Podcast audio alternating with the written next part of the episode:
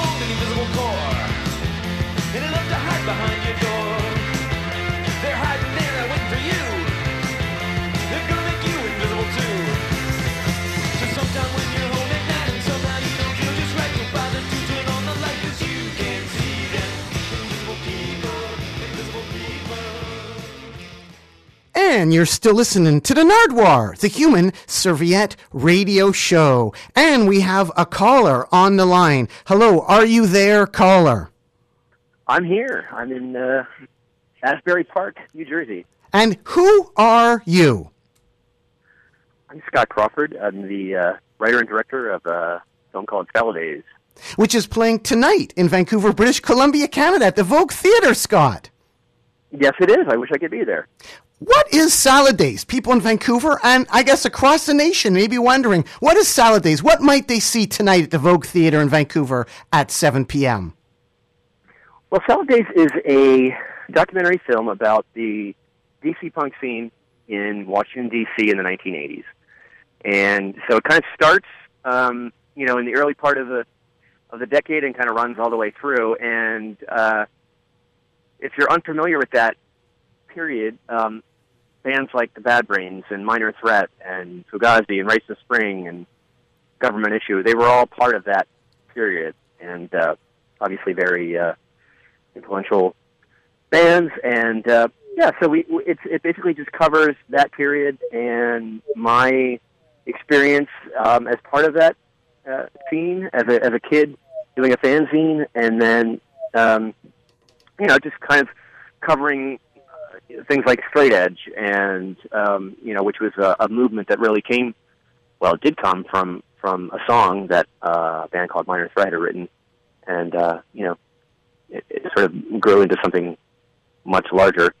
And uh, and we just kind of cover what the music did for kids like me and and for you know dozens of others. And you know we explore the kind of the the backdrop of the city at that point, and uh, yeah, it's it, it's a hundred minutes, and it's uh, it's a blast.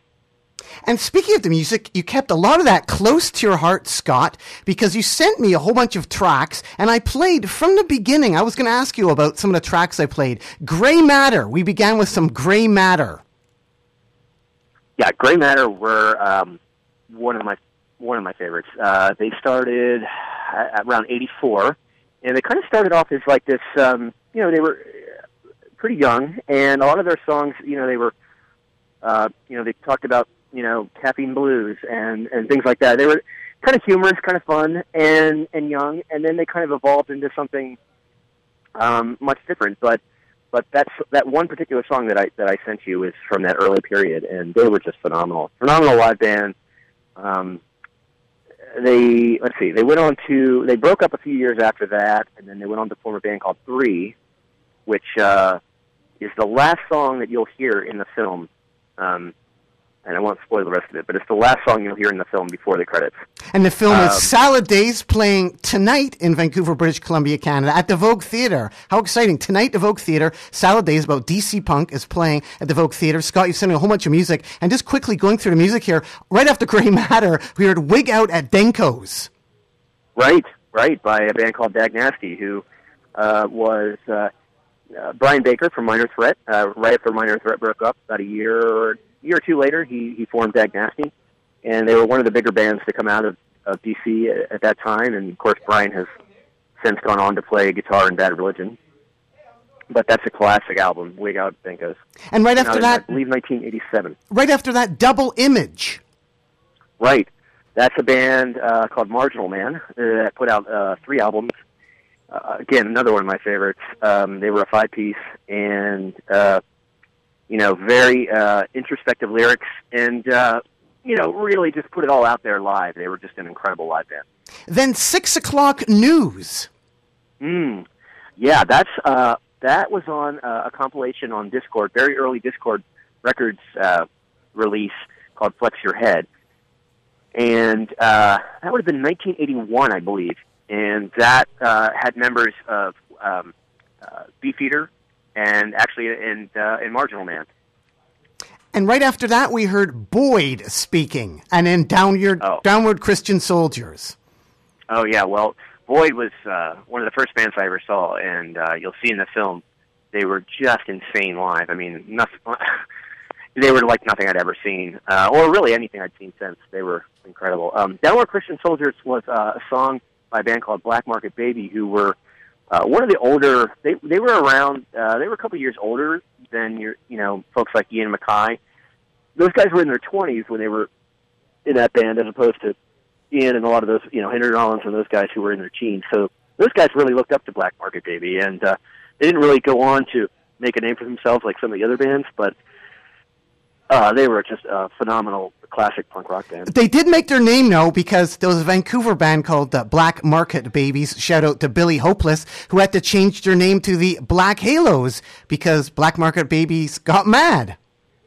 I did not know that. Just thought we'd throw it in there. And actually, it wasn't Void that I played; it was Boyd. I guess Boyd from Black Market Babies talking about. It was a little excerpt from your film, and again, we're speaking here to Scott Crawford, director of Salad Days, which is playing tonight in Vancouver at the Vogue Theatre.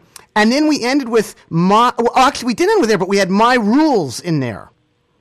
That's right. I'm sorry. Yeah, I, uh, I, I'm I'm standing on the beach and I can uh, make out every other word. But but yeah, um, my rules was uh, by Void. That's a classic Void song and, and really a classic punk rock song. As, as you can imagine, it's uh, the the title of the song speaks for itself.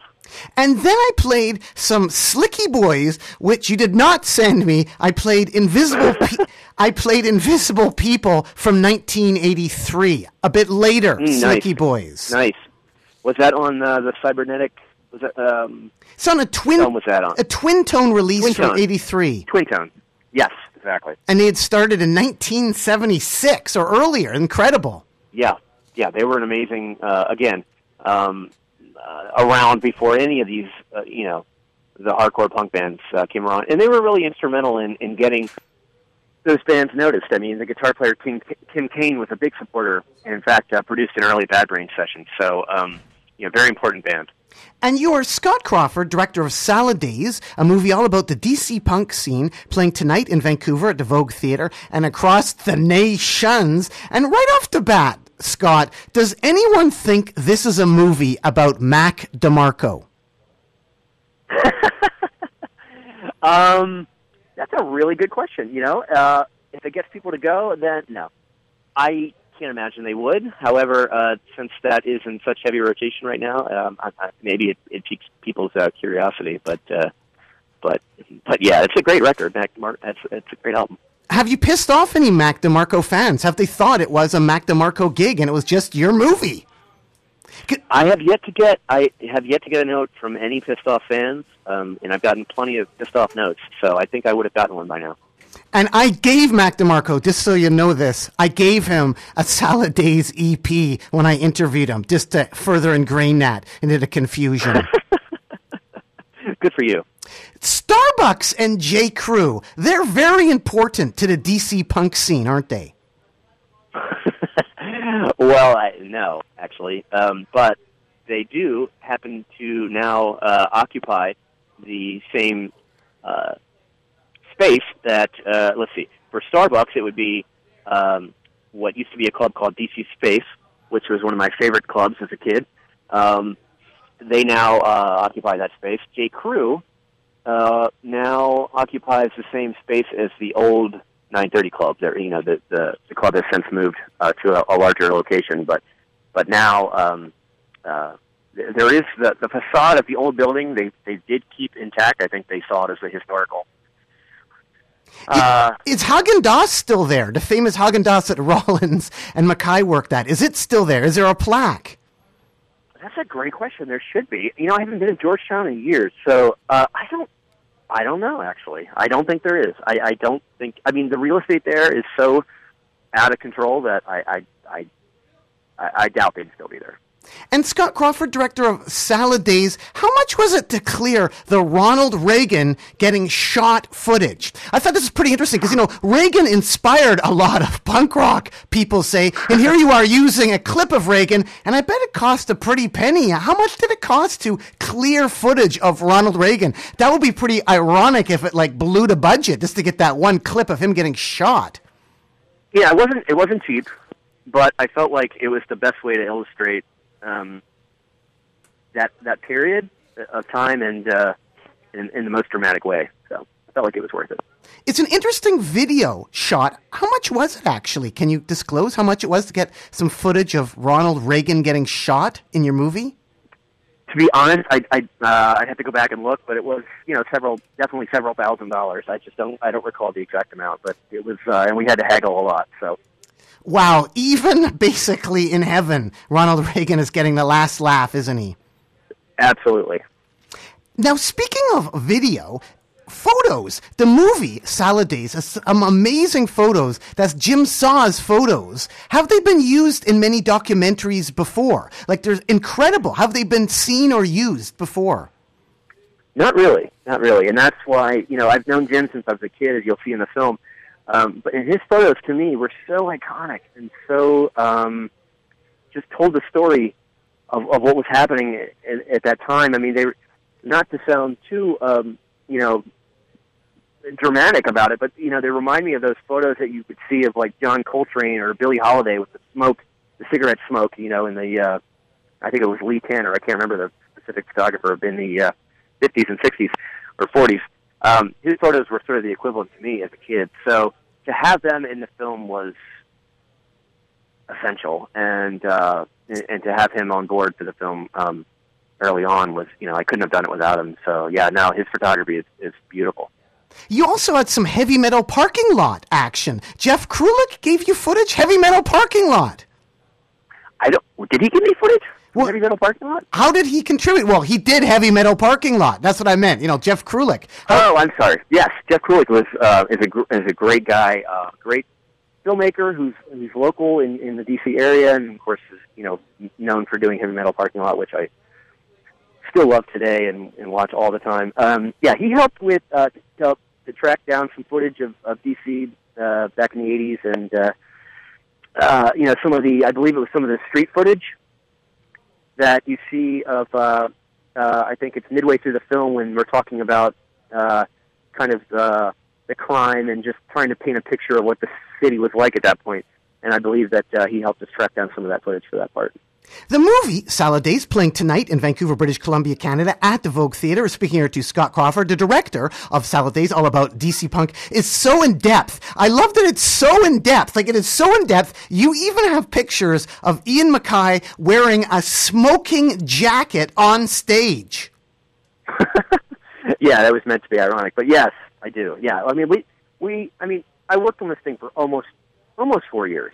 Um, literally every day of my life somehow was spent working on this film. So, um, you know, tracking down photos. I was really interested in, in getting photos that had never been seen before, um, and and just capturing, um, you know, just the human side of of a lot of these um, personalities that we've you know have become in some ways larger than life over the years. So. And you also got Ian to be in the documentary because lately there's been a lot of talk about how many documentaries Ian of Fugazi Minor Threat has been in. How many interviews for documentaries was Ian doing when you talked to him? that I'm aware of, he was. Uh, I think there may have been one or two. I, think there may have been two others, but he still has not reached the Henry Rollins level of uh, documentary appearances. And how hard was it to get Henry Rollins? Was he totally into it or did you have to go through his people? Henry, um, it took a few years to to get Henry, and um, I think it was worth it. I mean, he, he's a he tells a great story. You know, he's a great storyteller, and uh, What was the thing that sold him on it? Like it took a couple of years. What was the one thing that sold him on it? Um, I think just the persist. You know, we were just persistent, and um, I think he started to see maybe that, you know, there was maybe some buzz starting with the film, and and you know, we weren't just a bunch of, you know, like it was actually going to be a real thing, and you know, so. Um, but he was really uh, important to get just to describe that early part of the '80s, and um, and he told it so well. I thought. What politicians have punk sons or daughters? Like you mentioned Marginal Man, who we played earlier on an Nardwuar Right. Human Serviette radio show. Kenny from Marginal Man's dad is a politician, right?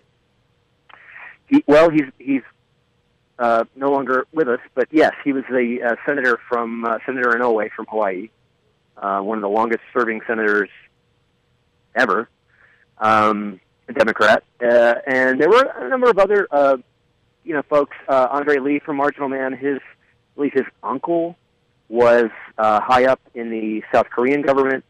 Um, you know, there were a number of uh, folks. Uh, Ivor Hanson uh, from a band called The Faith and Embrace. Um, his father was, you know, very high up in the in the, in the military. Um, you know, uh, when the Faith would practice, they would have to go through, you know, the Secret Service to get to their practice space. You know, because it was on base. So, yeah, it's just it's it's really it's such an interesting city to have as a backdrop against you know this music that was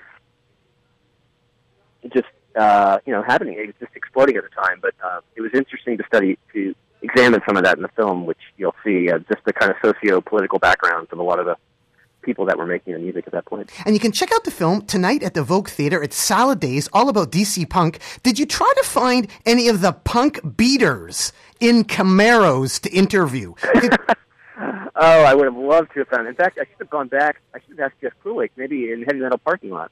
Uh, I bet some of the people from that film probably were uh, uh, some of the uh, guilty of of, of, uh, of you know beating up the punk rock kids uh, in the early days. But um, but no, I, I unfortunately was not able to round up any of them. It's interesting though. There were these punk beaters, and yet some punks were used as bait. Like Alec MacKaye, MacKaye was used as bait. Right. Yeah, they would. Um, so basically, the way Ian tells it in the story, I don't want to give too much away in the film, but he, um, you know, they were getting. This was 1980. Yeah, 1980, 1981. Um, you know, they had shaved heads. They were getting picked on, and and this was in Georgetown, which is a, a part of DC that has Georgetown University as well as uh, it's close to a military base. So you would have, you know, um, Marines coming in, you know, on the weekends to party in the bars, and you'd have. Uh, you know, uh, the, the the preppies from Georgetown University would, you know, would you know, mess with with uh, guys like Ian and Henry and stuff like that. So, yeah, so uh, it got to the point where you know they were getting harassed so much that they figured at, at some point they just said like, no, we're going to fight back. We're not going to just get our asses kicked every night. We're going to fight back, and and uh, that was kind of a turning point, I think. But but yeah, uh, Alec MacKaye was one of the youngest of that crowd, and, and they they would use him as bait occasionally to, uh, to to to try and draw all these guys out. Of course, it never happened, but they tried. The movie Salad Days, playing tonight in Vancouver at the Vogue Theater, also talks about Limp Records. I find that fascinating. I never knew anything about Limp Records. Skip Groff, he did Pentagram, and he also did like right. Tina Peel that had Rudy Yep. and Deb from the Fuzztones, like early Fuzztone members. And then he did stuff with Pentagram, and then it ties into Minor Threat. Yes. Well, um, first of all, Limp. It's a great name, Limp. It was a kind of a, a joke and uh, a reference to Stiff Records at the time uh, out of England.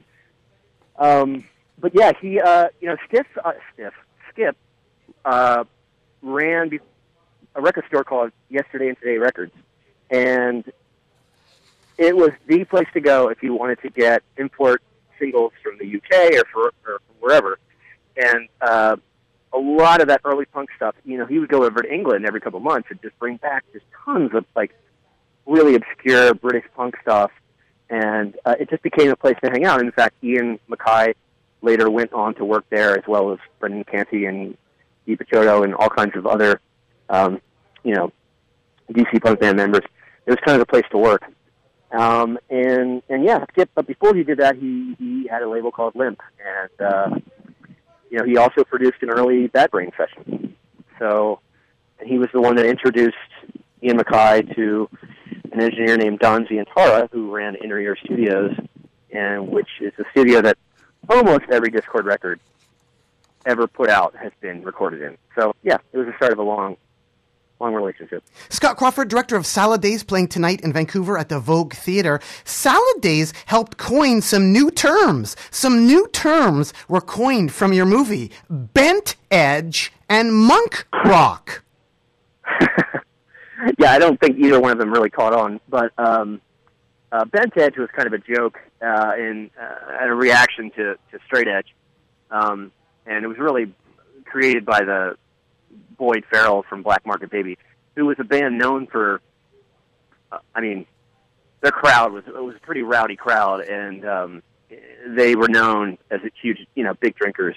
So, um, yeah, it, it was just kind of a joke. It didn't really, you know, take hold at all. And as far as Monk Rock, I think that was just a, a John Stabb, original John Stabb from the singer of Government Issues, a real character in himself.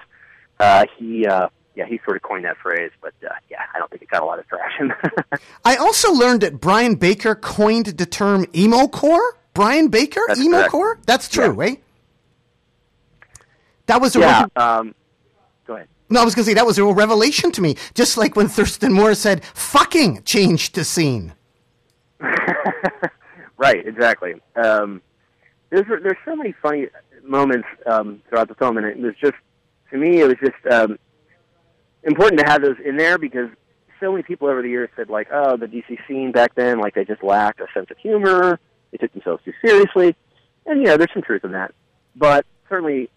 Um, you know, there's there's plenty of humor to be found, and uh, and yeah, Brian Baker, um, uh, just it just did not you know when that when bands like of Spring and Embrace and Grey Matter um, uh, started to change their musical direction a bit, and you know the lyrics became very introspective and, and very poetic. Um, and their uh, show, their live shows were pretty intense, and you know it wasn't unusual to to see people crying. You know when the sets were over. So Brian, for whatever reason, Baker just didn't. It just didn't. Uh, it didn't resonate with Brian, and and he kind of came up with this term like, "Oh, great, emo core." You know, like it's emotional hardcore. Scott, And, for, uh, for, for Salad Days, did you find stuff not on YouTube? Did you find any stuff not on YouTube? Because there's so much on YouTube these days. Did you find any stuff not on YouTube? And if you did find stuff on YouTube, did you actually take it right from YouTube and put it into your film, like download it right from YouTube? No, no, no, no. That would be um, that. That's like a, a lawsuit waiting to happen. No, um, I for them. I mean, some of the stuff in the film is is on YouTube. Um, however, some of the later period stuff in the film, like Fugazi and Holy Rollers and Soulside and some of these other bands, um, a lot of that I'd never seen before, and so it it, it didn't appear anywhere.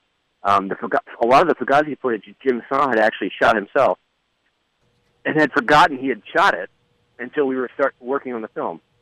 Um, so uh, a lot of that stuff is, is, is um, will be new to everyone. You also have some footage of Minor Threat in Canada. I'm pretty sure Yeah. it's Winnipeg. It's actually in Winnipeg they're performing.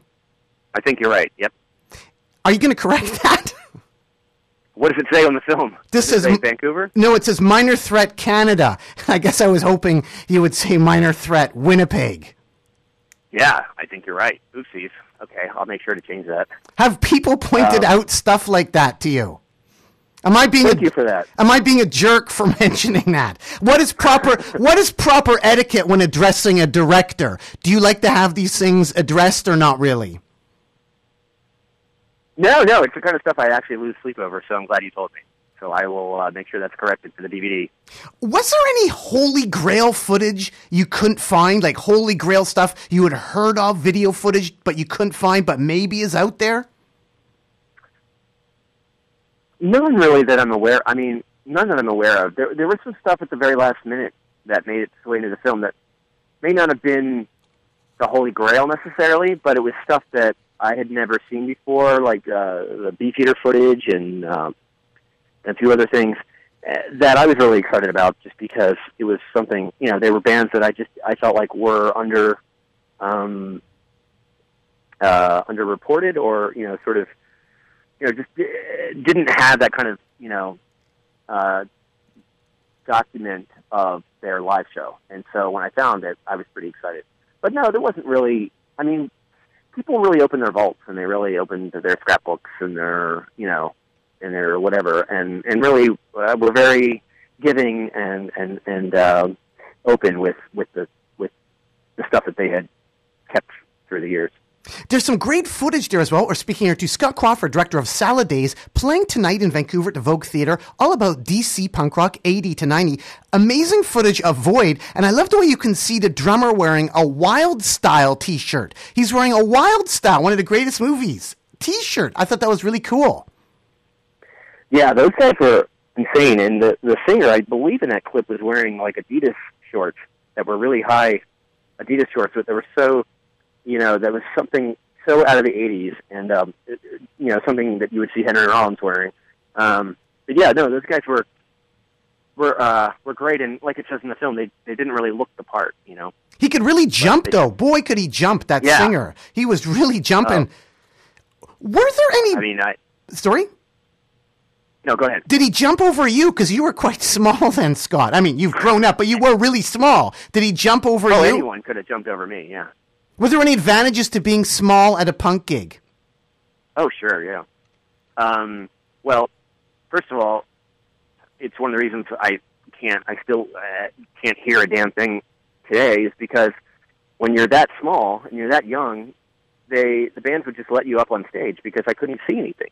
You know, so I would sit up on stage, and I, you know, I had a great, you know, I could see everything, and but yet I was right next to the monitors, so my ears would ring for days, and. uh but yeah, no, that was great. And you know, I was always like the crazy kid doing backflips and stuff. So, um, uh, you know, all of that was uh, certainly an advantage. And I, you know, th- um, I, I think I got probably some sympathy from from the bands and stuff just because I was so young and so earnest and so kind of like um, driven and um, you know obsessed with with the music, and so you know maybe in some way, I, you know I was able that opened up some doors that maybe I wouldn't have been able to have gotten open.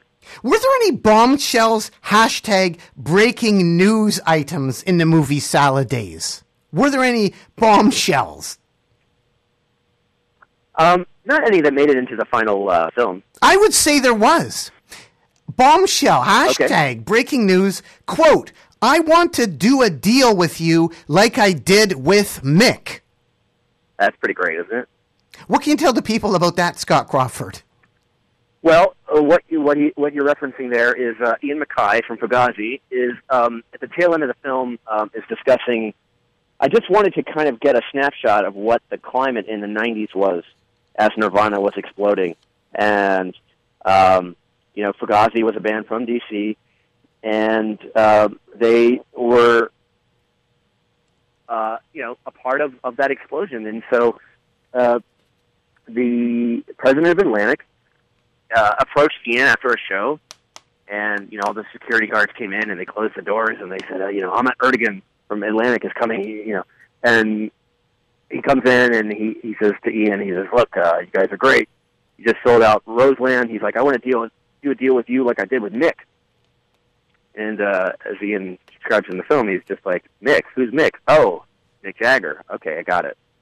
And so, you know, of course, Ian, I'm sure, politely declined. But, um, but yeah, and that was just a kind of a great way to illustrate just the the, the insanity of, of that time and the kind of feeding frenzy that was that was going on out there. How does that get a reaction when the film plays? Like, you've probably been to quite a few screenings, and there's a screening tonight in Vancouver, 7 p.m. at the Vogue Theatre. What sort of reaction does that get versus when Fred Armisen comes on? What's the reaction to when Fred Armisen's face pops up on the screen? Well, they both get laughs. Um, usually, it, but it's funny with Fred, people just start laughing before he even says anything. And whereas with you know, of course, with Ian, it's they wait for the punchline. But but uh, Fred just immediately makes people laugh. Uh, even just just the look, you know, just his face just makes people laugh. So it's interesting to watch that every every screening I go to. It's kind of a similar reaction. It's weird that Minor Threat's last show was in a condemned department store. In a department store? Right. Yeah, it was um, Lansburgh Cultural Center, um, and it was in the basement of a like a department store. And uh, you know, at that point, you know, there weren't there was really only one or two clubs that were um, home to to punk rock shows in DC, and so you kind of had to just create, just like today, and you know, cities all over the world, you have to kind of create your own space, and, and then in Williamsburg had a couple shows, I think maybe three or four, and, and that happened to be one of them, and I went to one of them, and yeah, the ceilings were really low, and there was no stage. Uh, so yeah, it was really bizarre, and the acoustics were horrible. Um, but yeah, that was their uh, that was their last show. And Scott Crawford, director of Salad Days, how long did it take to get Dave Grohl to be in the movie? Did you have to explain to his people what punk rock was? Actually, with uh, with Dave Grohl, I lucked out because um, uh, I'd known Dave since I was about thirteen, and we used to go to shows together as kids. So, and we kind of kept in touch over the years. So it wasn't. I just reached out to him directly. It wasn't that difficult to do. Once I told him, you know, what I was working on, he was on board right away. So uh, that wasn't too difficult. How about Guy from Fugazi? Guy uh, was just not interested in, in being a part of the film. How about Oderus Urungus from Gwar, rest in peace? Did you think about speaking to him at all? Because he was on the scene back then, wasn't he? Well, Gwar's from Richmond. I mean, there's certainly like a Richmond DC connection, but I, you know, they were never really central to the storyline, uh, at least in my mind, uh, in the '80s. I think that was more of a, you know, '90s, like early '90s and and, and beyond. The film is produced by New Rose Films. It says New Rose Films, the film Salad Days, speaking to Scott Crawford, the director of Salad Days. New Rose Films, is that an influence of how, on The Damned, of The Damned influenced Washington, D.C.? Because didn't The Damned have a big influence on Washington, D.C.? Is that why you called it New Rose Films? Yeah, you nailed it. Yep, that's that was, that's exactly what it was. And you know, um, for whatever reason, I, and I think it goes back to Skip Groff's record store, where he would go over to England and bring these you know 45s back. Um, people in DC love the Damned. They also love UK subs and Sham 69. But the Damned, there was just something special about the Damned uh, in this town. And uh, and yeah, so when I started to think of a production company, I just felt like, you know, New Ro- I don't know, New Rose just clicked for me. So Did Revolution Summer allow slam dancing? no, not really. It, in fact, I mean, it was really why it kind of started to begin with. It was a reaction to the kind of um, violence that um, was happening at that point, and not just DC, but I think in, in in a lot of other major cities. You had to, you know, the music, the media was paying more attention to this stuff, right? So, you know, when you when when it starts to show up on Quincy and Chips and all these shows in the in the '80s, you start to get more and more kids start to become curious, and they when their only reference point is these things that they're seeing on TV, they don't know that it's not cool to come in and just start, you know, slamming into people uh, mindlessly. So it was really kind of a reaction to that. It was kind of like discussion.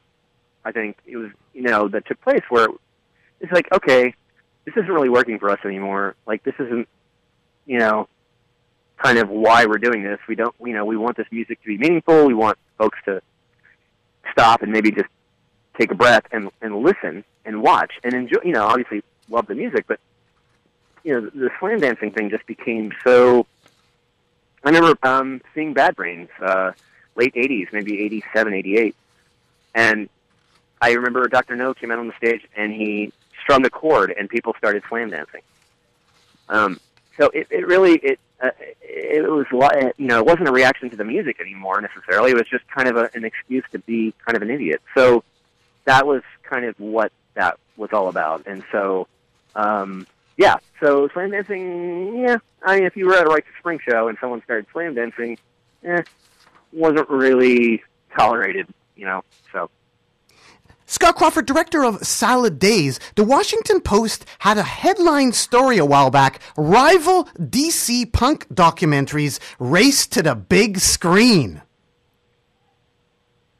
Yes, that's right. It did. Yeah, I think that was over the summer. Yeah, there's um, there's another film uh, being worked on, and I think that focuses more on the the uh, late '70s, early '80s um, uh, part of the of the scene. Um, I don't know a whole lot about it, but but uh, but yeah, I'm sure I'm sure it's going to be great. Punk the Capital. And I was curious, at your screenings, have people come forward that you wished you could have interviewed or given you little tidbits, even films and stuff? Who's come out to some of the screenings? Because I know you got like Chuck Dukowski to come out to one of the screenings. Right. Who's come out to the screenings? And have people told you any interesting little stuff? Are people selling records? Will there be records for sale tonight at the Vogue Theater in Vancouver where Salad Days screens? Like, yeah.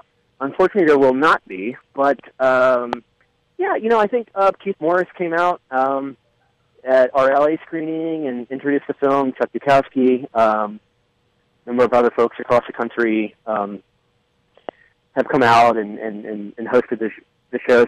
I, you know, one of the reasons I reached out to these folks is because um, I just I wanted to show how far-reaching this scene was, and and um, and it's always interesting to hear people that were, you know, playing in bands or on the road or whatever at that point, um, talk about their impressions of DC in the '80s and their take on it, especially from cities like you know New York or or LA or Chicago. So, so that's that's that's the reason behind behind that. Also, I noticed there's a DC punk archive at the DC Public Library, like a punk archive, and also University of Maryland has like punk fanzine collection. Punk is big business in DC. This is incredible.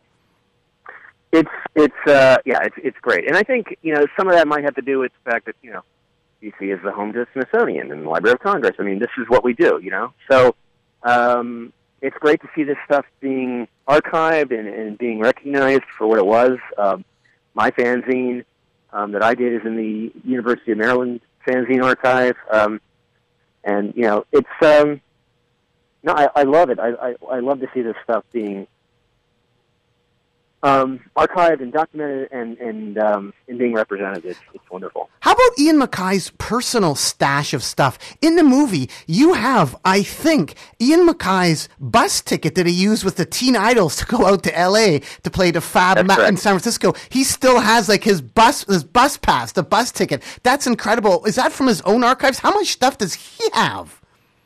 That was from his own archive. Yeah, uh, it's incredible. I mean, when midway through the film, he emailed me a scan. Uh, he had scanned the letter, the first letter that I ever wrote to him as a kid.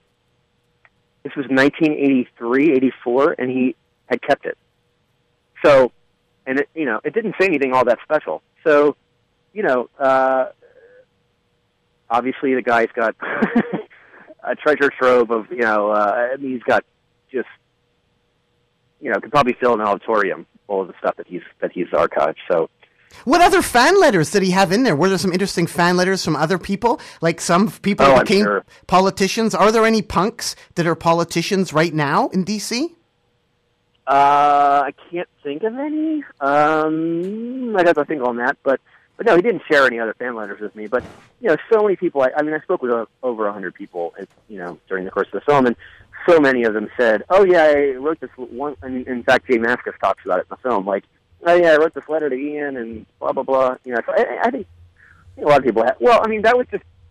But again, to put it in proper context, that was.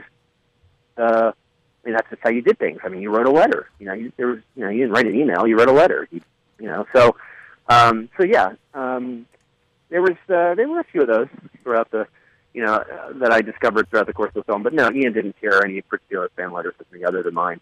And winding up here with Scott Crawford, director of Salad Days, a movie all about DC punk, playing tonight in Vancouver, British Columbia, Canada, the Vogue Theatre at 7 p.m. Was there any collector scam moment in the film that you got extra stuff from?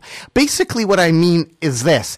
I know Mike Lavelle. I don't know if you know Mike Lavelle did Gearhead magazine, wrote for Flipside, was the singer for Half Life out of Pittsburgh, Yeah. I think. And he said he was friends with Danzig in the early days, not too early, but in a time when Danzig was having lots of friends. And one time, Mike went over to Danzig's house, and Danzig said, Hey, kid, what t shirt do you want? And he opened up a closet, and it was every single, like, original Misfits handmade t shirt, and Mike could pick whatever one he wanted.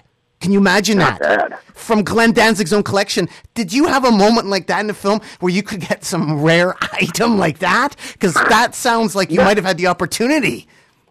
Not really. I mean, I, uh, there were a few a few things that I was able to at least hold in my hand. Uh, I wasn't able to keep, but some pretty cool stuff. Um, but no, I didn't. I didn't really walk away with any kind of, you know, I'm not. That's not really my personality.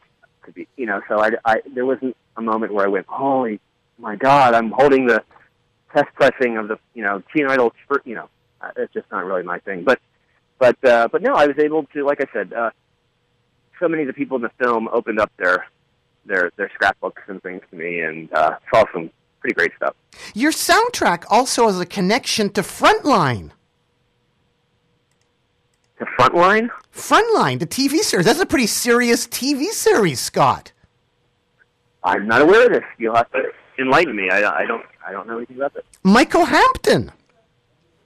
What is it again? Michael Hampton, who did your soundtrack. Oh, oh, I'm sorry, I didn't hear you. Yes, Mike Hampton did the soundtrack. Mike Hampton was the guitar player for, gosh, for SOA, The Faith, Embrace, um, One Last Wish. Oh, good. Um, and uh, yeah, and I asked him to do the soundtrack, and uh, and he did, and he did a beautiful job.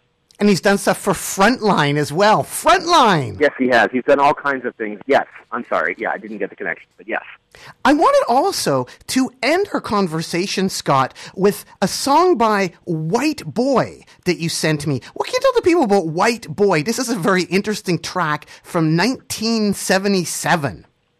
I thought you might get a kick out of that. Yeah, they were pre Dischord, pre Black Market Baby. They were a two piece, father and son duo. Um, and they were great. Like, it was, you know, really trashy, kind of cramped style, um, you know, punk rock. Uh, and, uh, you know, it was, uh, it's good stuff. And they're, they're in the film. They're, they're, uh, there's two or three of their songs are in the sound, are on the soundtrack. And apparently, it's the first punk rock record that Ian MacKaye ever bought because I think it was one of the brothers of the guy in the band sold the record to Ian at a high school. Like that was Ian's first punk single, right? That sounds about right. Would not surprise me. White Boy coming up to end my interview here with Scott Crawford, director of Salad Days, playing tonight in Vancouver at 7 p.m. at the Vogue Theatre. And if people can't make it tonight, I know they should check it out tonight in Vancouver at 7 p.m. Will it be available anywhere else? Are you going to go Netflix? How are people going to check this out down the line? That's right. This summer, uh, it'll be at the end of the summer. It'll be out on DVD, and we'll be hitting uh, video on demand. I'm also doing uh, a number of other Canadian um, screenings, as well as a film festival that I can't announce yet um, in Canada. But uh, but yeah, it's going to be out there. And you're also going to do a book, too? Yeah, there's a companion book that'll be out in the fall. And lastly, I was curious, Scott, five years you worked on this. Five, five, five years. How much did editing change in that time? Like editing programs? Did you have a problem? Because like five years editing, what, what sort of physical problems did you have to make the movie? Mm, not too much. I mean, you know, there were software updates and things like that, but but no, I mean, it was uh, pretty intense, you know. But uh, but so many changes and so many versions. But uh, we, you know, I would say in the last six months we really got closer to to, to where we wanted to be, and you know, it took a lot of fine tuning and a lot of cutting and things like that. But uh, ultimately, we're pretty happy. When Ian MacKaye is on Saturday Night Live with Fear, does he really yell into the mic that New York sucks? Did you hear that? That he yells? Yeah. He really does Yes, yell. does. Ian MacKaye yells New York sucks into the mic. Yes. Verify. On, uh, check it out. It's it's on YouTube. Ver- verified by Scott Crawford. Well, thanks so much for phoning in to the Nardwuar the Human Serviette radio show here today, Scott. Your movie, Thanks Salad. Your movie, Salad Days, in Vancouver tonight, right? That's right. Really, it Yeah, really is. it. Tonight, 7 p.m. at the Vogue Theater, and we're going to check out White Boy right now here from 1977. Anything else you want to add to the people out there about the movie, Scott? Um, you know, check it out tonight if you can. Let us know what you think, and uh, you know, uh, it's going to be touring the world uh, in the coming months. So, um, thanks for having me. And yeah, why should people care about salad days? Why should people care? Oh, I mean, uh, do you have all night? Okay, baboom. Well, uh, thanks so much, Scott. Keep on rocking in the Thank free you. world and doot doot a loot doo. Do do. What's this stuff on your plate? Eat it Thanks so all much.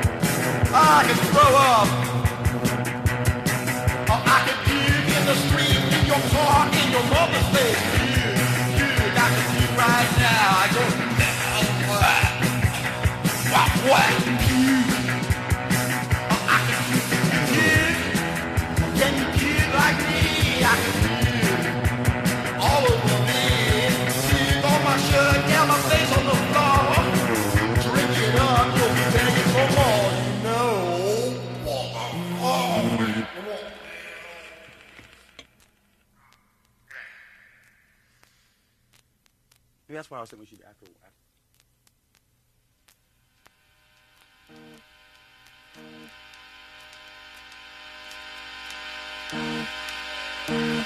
The disco elephant.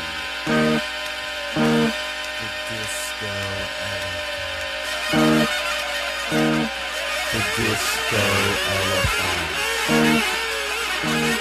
The disco elephant. The disco.